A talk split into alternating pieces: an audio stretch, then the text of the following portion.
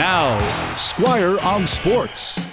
Any sport that has a goalie as part of its makeup knows that a goalie who is playing well can make an average team good, but one that's playing badly can make a good team average or worse.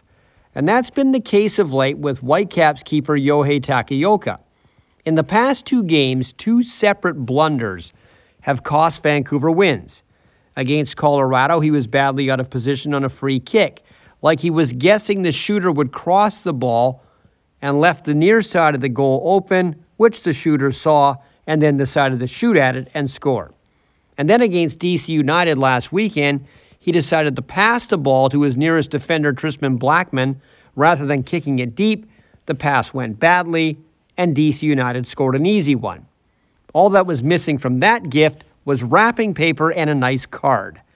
Both of those games ended in 2 2 ties, but the Whitecaps should have won both games.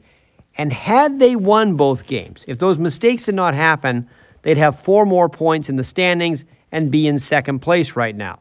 Now, tonight the Whitecaps play St. Louis, the best team in the West, the highest scoring team in the West.